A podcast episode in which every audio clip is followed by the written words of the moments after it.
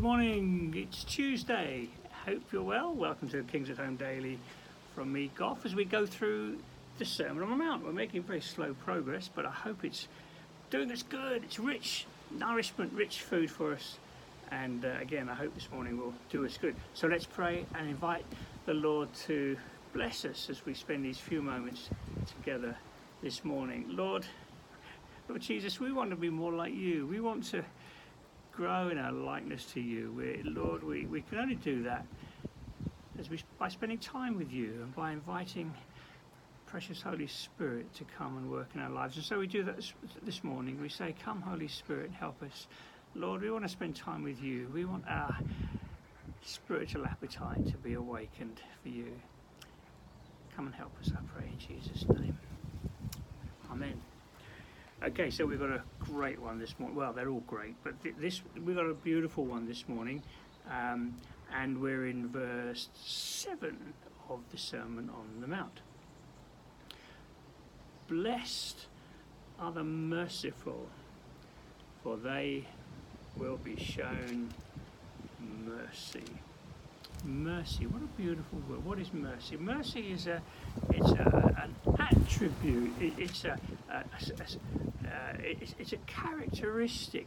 The grace is the gift of God. You know, by grace are we saved. It's the wonderful uh, gift of God. Mercy is perhaps the the attribute of God that is behind grace, he, what He feels.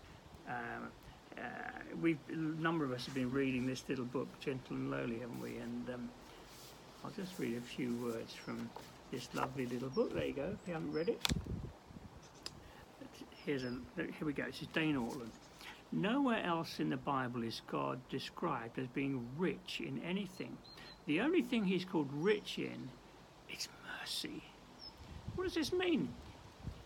It means that the Christian life is a long life shedding of tepid thoughts about the goodness of God. God is, is his mercy is overflowing. He is rich unto all, all. That is, he is infinite, overflowing in goodness. He is good to a profuseness. He is good to the pouring forth of riches. He's good in abundance. I like this. He's a fountain of mercy. He is a billionaire in the currency of mercy. lovely. That, that's, uh, you know, it, it, it, it's, a, it's a beautiful, uh, beautiful word, and perhaps the best illustration of mercy um, in the, in in the New Testament. Speaking of, you know, we want to be, we want that to touch our lives. We want to receive mercy, His mercy. We want to live in the goodness of the mercy of God. That we also want to, we want to be merciful. We we want our hearts to be touched. And being merciful means um, having a having a heart of compassion for people in need. It means. Um, uh, not thinking of ourselves as the world tends to, but, but seeing the plight of others, the heart of others. I think um, um, uh, Dietrich Bonhoeffer, I haven't mentioned his book before, have I? Got this is quite a classic, The Cost of Discipleship. Bonhoeffer, he was the German pastor who just such a blessing in in uh, in uh, in prison, the end of the war, with, with, he was imprisoned by the SS and he was killed literally days before the end of the war. And but he just ministered to others in prison uh, with such a, such grace and kindness. But he says here um, about the merciful. Uh, uh, he says um, they take upon themselves the distress and the humiliation of others. They have an irresistible love for the downtrodden, the sick, the wretched, the wronged, the outcast those who are tortured with anxiety. They go out and seek all who are enmeshed in these toils. It's beautiful just having a heart for others instead of ourselves. And so, what Jesus, Jesus is saying here is that as disciples, hey, we've received mercy. We, we've received from the one who is rich in mercy. We want too to be merciful in the way that we treat others and that we we see those in need around. It's beautiful, isn't it? And, and I want that for myself. And of course, there's a lovely illustration given in the New Testament. Jesus gives the, the Good Samaritan. that's a wonderful picture of being merciful. Not just seeing something and saying, oh dear, that's sad, responding and uh, inconveniencing oneself to, to reach out and uh, show the love of God. And, and so here, the, the call for us today, um, blessed, blessed are the merciful, for they shall receive mercy. You know, mercy, Jesus showed his mercy for you and I on the cross. It was it, it, it, that, that there there is is the heart of mercy. And on a daily basis, his heart towards us is one of great love and mercy. And I guess before we can, you know, we, we, we have received mercy in becoming Christians. Um, but if, if, if, I want to receive more mercy, then I think what Jesus is saying is here, here is that I need to let, as it were, His mercy flow through me. I, I want to be a channel of His mercy.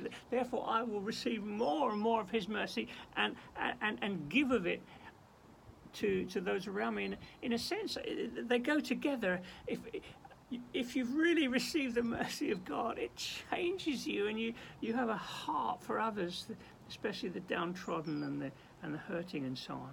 Um, and so they go together. The merciful, they're going to receive mercy. Um, and that, that is what we, we want to be true of us. We, we want to be those who don't just go through life crossing the road when we see people in need, but we want to have a heart for others and, uh, and, and, be more like Jesus. We want to be reaching out with a, a kind word um, to give very real help to an embrace. Um, don't we hate this COVID thing? It's from the pit. The COVID that, that has isolated people, that's made people cautious about approaching others, and, and uh, it's horrible. It's just it, it, it stopped us from singing. Goodness me, you know, we hate COVID, horrible. We've got to be wise, obviously, we need to be careful. But I do hate it.